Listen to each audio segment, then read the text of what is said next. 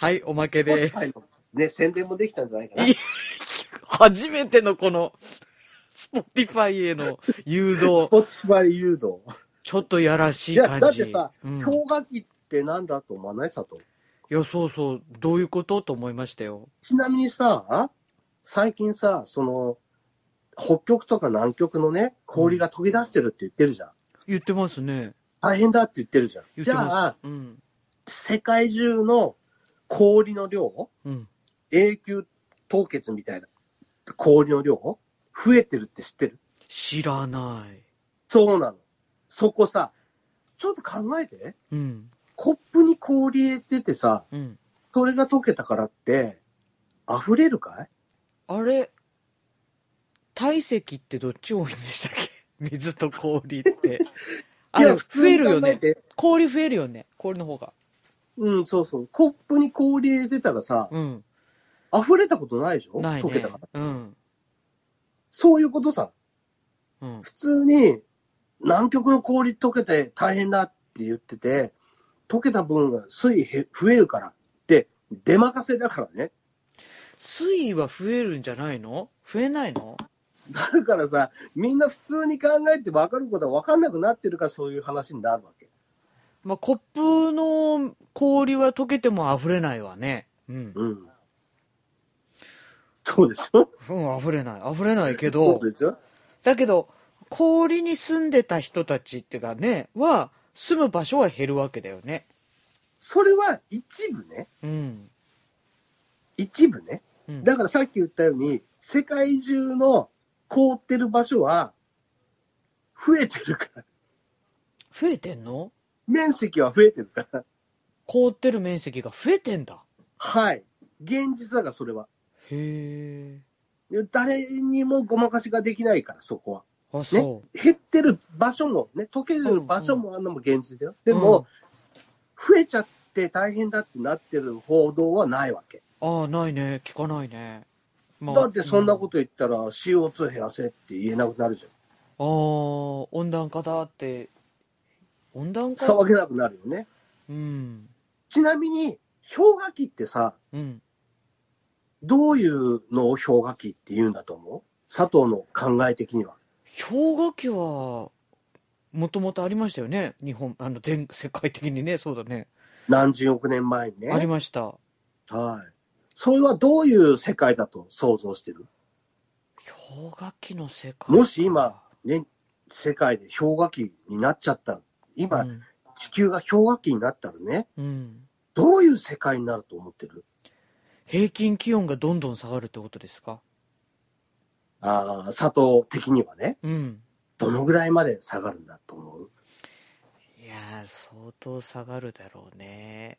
あ、ちょっと全然想像つかないわ。ごめんなさい。もう、どんどん人が死んじゃうぐらいの氷の世界になると思ってるでしょ？うん。ならねえから。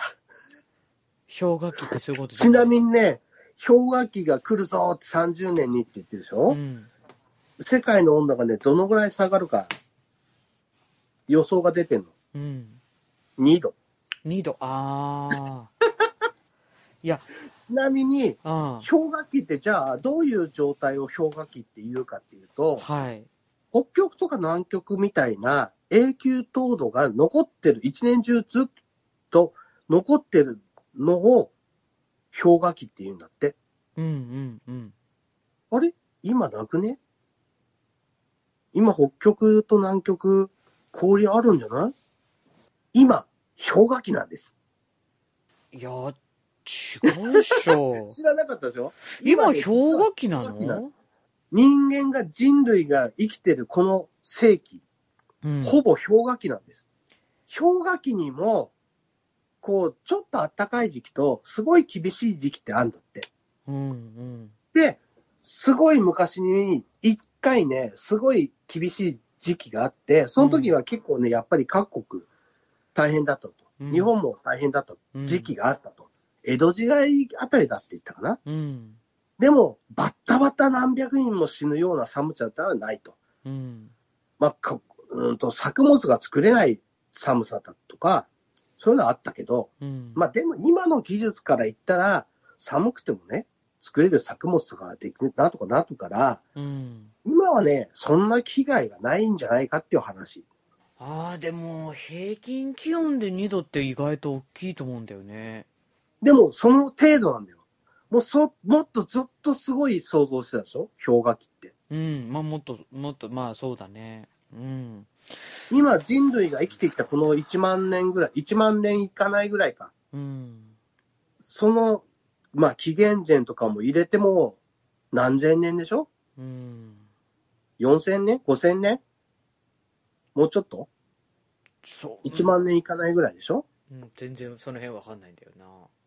そしたらさ、うんまあ例えば中国はね、中国の歴史4000年とか言ってるじゃん。うん、言ってる。だからそう相当昔だって話でしょ？それでも。うんでももうちょっと前から、もうなんていうの？もう石器時代とかもあったんじゃないって考えても一応1万年あったら多すぎだなって感じでしょ？うん。うん。人類としてある程度発展してきたのがさ、うん。45億年だよ、うん。地球。そのうちの1万年ぐらいだよ。1億年じゃないよ。そのうちの1万年ぐらいのうちの、ここ最近俺たちが知ってるなんて何百年じゃん。うん歴史で習うの。そうですね。4、500年でしょ大体。うん。その程度の歴史で物語ってるわけさ、俺たち。うん。そしたら、今氷河期なんだよ。氷河期の中でもちょっと緩い寒南とか期って言うらしいんだけど、うん。その時期なんだよって言われた時にさ、そこで温暖化なんだって言ってるわけ。うん。本当は、その40何億年の中でね、今の現在って、うんと、温度的にはめちゃくちゃ低いんだわ。うん。だから、恐竜とかさ、大型生物が育ってたのって、あったかいからなんだって。はあはあはあ。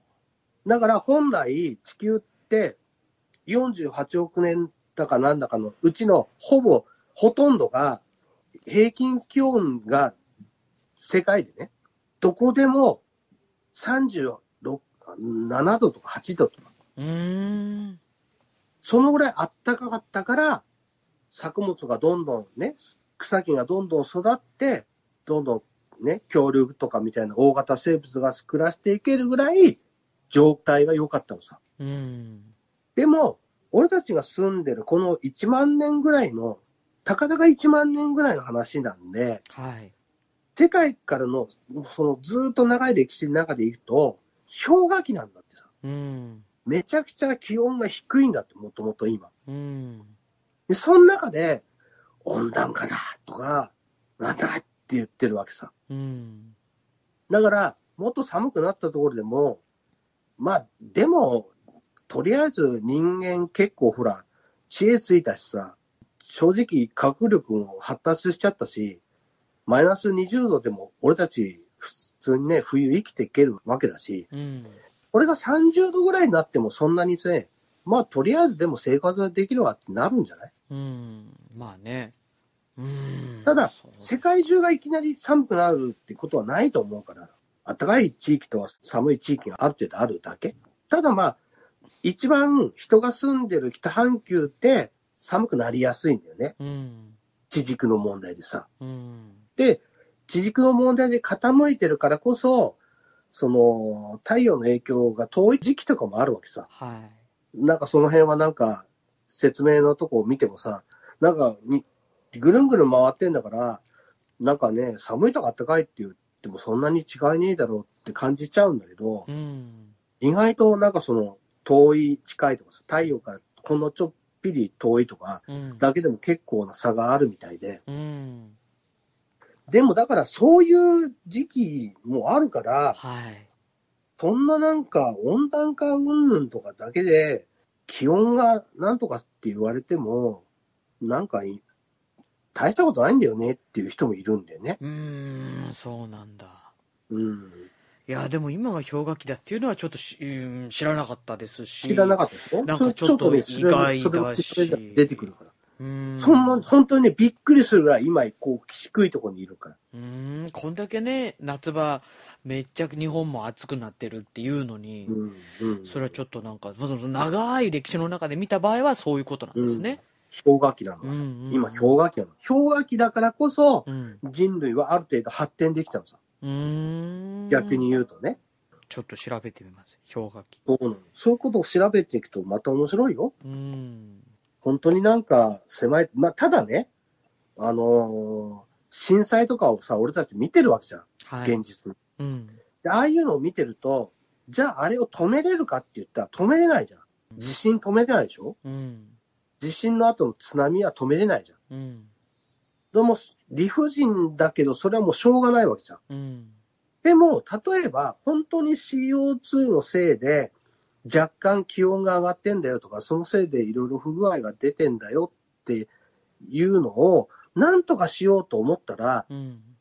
これは自然災害じゃないか。なんとかはできるじゃん。それをうん、その CO2 のせいで、うん。こういう悪天候がね、起きてるんだよっていう説明を何十年、もう30年とかうん40年前うん。に提唱した人がこの間のノーベル賞を取ったあ人なの。ーはい、そうですね。そう。あの人70何年とか60何年ぐらいにあの説を出してるのさう。ん。ずいぶん前から出してたんだなと思いましたね、あの。鼻で笑われてた人だから。うん何十年前にはね。うん。うん。それが今ノーベル賞を取っちゃうわけさ。はい。そのぐらい世の中って考え方が今変わってるわけ。うん。だからその時に、じゃあ、本当にね、自分たちであの災害をもし少しでも減らせるんだったら、減らそうよって思うのもまた人なのさ。うん。だから、すべてをね、そんな氷河期のせいにすることもできないし、うん。ね、別に CO2 増やしたからって、どうのこうのっていう気はない、俺も。うん。でも、状況から見たら、そんな些細なことなんじゃないっていう話もあるっていうのは、うん。頭の中に入れとかなきゃなんないから、うん。その中で、本当に自分の頭で、これからどういう風にしていけばいいのと。環境エコノミストみたいな人たちと生きていくわけでしょ、でも、世界中で。うん。でも、世界中がみんなあの人たちに賛成してるわけじゃないからね。うん。当然、産油国の人たちは賛成しないよね。うん。だから今減産してるわけでしょ。さあ、そんなに言うんだったら、うん。石油減らしてもいいんでしょって意地はされてるわけさ。なるほどね。うん。はい。減産、減産って来てるからね。はい。いろんなね。そういうことも考えながらさう、ん。いけなきゃないの。はい。グレタさんみたいな人がね、散々言ってるけど、うんグレタさんはね、日本の10倍 CO2 出してる中国のことは絶対文句言わないの。うーん、そうなの？はい。一言も中国のことを非難しないわけ。うん。中国の5分の1しか、その CO2 出してないアメリカとかは、ね、10分の1しか出してない日本は、すごい非難してんの。あ、そはい。中国に一言も文句言ったことないの。う。うん。なんでだと思う？なんでですかってる。ちょっと、あー、ええー？だってあの人たちは活動家だから。活動するためにはこれがいるの。でもそんなわかりやすい話？なの？わかりやすい話だけど、日本では報道しないから、うん。グレタさん、グレタさんって言ってるけど、ヨーロッパでは、言われてるから。日本では一切言われないでしょ？うん。スポティファイをお聞きの皆さ 流してくれんのかな？スポティファイに。ん。いやー、ちょっとこれはね、もうほんと難しいお話で。難しいお話ですよ。ねえ。だからもう自分たちの頭でちゃんと考えようって話。そうですね。知らなかったら何でも流されていくから。流されるね。うーん。なんか太陽光で発電したらガンガン発電できるんでしょみたいな。うん。で、い全部の家とかね、みんなの家で政府でお金出してね、どんどん家に建てればいいじゃんってうん。思う人とかもいるじゃん。いるいる。全然発電なんかできないから。ましてね、北海道なんてね、ほブラックアウト経験してるからさ、そういうところで、あの、例えば新築とかね、建てるってなった時にね、やっぱ検討しする人もいるとは思うんですよね。うん。だから本当に、例えば停電とか、うん。本当にね、ガス発電とかそのものの値段がすごいことになって、うん。大変なことになる可能性があるっていう危機感がある人は、むしろ作ってもいいと思うん。う。だってゼロになる。そうですよね。うんゼロになるぐらいだったら、それが儲かんなくても、あるとないととは全然違う違いますね。だから、そういう危機感がある人が何百万もかけて、ね、その時のために使いたいんだという方は、つけてもいいと思う。うん。その程度だから。本当に、まあ言っちゃえば、畳1畳分ぐらいの折りたたみのね、パネルとかでも、最低限の電気って作れんの。でもそれは自分でこう角度をね、時間に合わせて変えれるからね、発電効率が上がるわけさ。はい。でも、その間は何もできないよ。仕事もできないしね。うんうんうんそうやって電気を作って、まあそうだな、家の電気ちょっと一個つけて、ストーブの、まあスイッチを入れるぐらい。電子レンジは使ったらダメ。携帯は使ってもいいよと。電源ってほんとね。うん難しいね、電気を作るってね。そうなの。大変なの。大変だ。便利なんだけどね。すっごい便利だけど。うんこれ作るって大変なことなんだね。大変だからこそ、みんな考えなきゃダメなのさ。そんなに流されてダメなの。まあでも、だって節電原発反は。対とかも勝手に言っちゃダメなの。俺も原発反対だよ。京志郎がずっと言ってたからね。うん。原発もういらねえってうん歌ってたから、俺の中ではやっぱり原発なくてもいいんじゃないと思ってるけど、うん。たかが2割だからね、しかも。うん。あんなに建てたのに、全体の2割しか使ってないんだ、みたいなさ。うん。うん。あれで全部日本の電気賄えると思ってるでしょ、さ、うん。イメージ的に。うん。2割だから。想像以上に少なかったですね。うん、うんそうなの。うん。逆に言ったら今もうそんだけ火力に頼ってるのさ。うん。ちなみに前に一回言ったと思うけど、あの、民主党政権の時にね、その原発止めたじゃん？で、それ、その他にね、なんとかその54機止めた分の、54機は止めてんのさ。止めた分の電力を賄わなきゃいけないと。うん。俺たち新しい電力を作んなきゃいけないって考えたのが、洋上浮力発電なのさ。うん。なんかそう、浮かぶ島みたいのに、はい。あの、大きい風車立ててね、うん。それで電気を作って、それをね、何十機も日本のね、海の周りにね、浮かべてね、これでもう原発いらねえんだって言った実験を最初に3機作ったの。うん。なんと、500億円。うん。えー、1台は作って1年も経たずに壊れました。で、残り2台のうちの1台も途中で壊れました。で、1台は今動いてんだけど、ほぼ、えー電力の賄いはできてません。うん。そうなんだよ。でね、それが維持するだけでも、どんどんお金がかかってるから、今もね、もう廃棄しようってなったの。廃棄するお金、60億。うん。建てたお金と、維持は別だよ。建てたお金と、その撤去のお金だけで、約600億、税金が無駄になりました。ただ、これをさ、結果で論だけで言うのもどうかと思うんだよ。うん。そういう実験をお金払ってしたんだと。でも、それに、しょうがないじゃんっていう人は、アベノマスクで何億かかったって文句言っちゃダメなのさ。わかる？あれだって、あれのおかげでみんな今マスク変えてんだから。だから結果だけ見て文句言うのはダメだって話。うん。なるほどね。洋上発電だってうん失敗して600億ね、ドブに捨てたけど、でもその時に得た、なんていうの、教訓みたいなのとか、若干役に立たないまでも失敗例とかは、うん。次のなんかにまた活かせるかもしんないじゃん。うん。うん600億使ったけど、しょうがないと。うん涙を飲んでくださいと。うん。うんそれに比べたら、他のことなんてさま、些細なことじゃないですかと。うん。だって一機なんか稼働もすらしないだ。まあね。600億のさ。はい。それみんな知らないからさ、うん。文句言わないでいられるんでしょみたういなさ。ん。まあそうだね。こっちはさ、知ってるからさ、イライライライラするわけ。うん。みんなに知ってほしい。こんな無駄遣いがあったんだから、他の無駄遣いだからどうでもいいんだと。いや、どうでもよくはないかじゃあ、スポティファイの方もね、ら。はい。今週はこれではいお。しまいです。はい。またよろしくお願いします。お願いします。はい、さよなら。さようなら。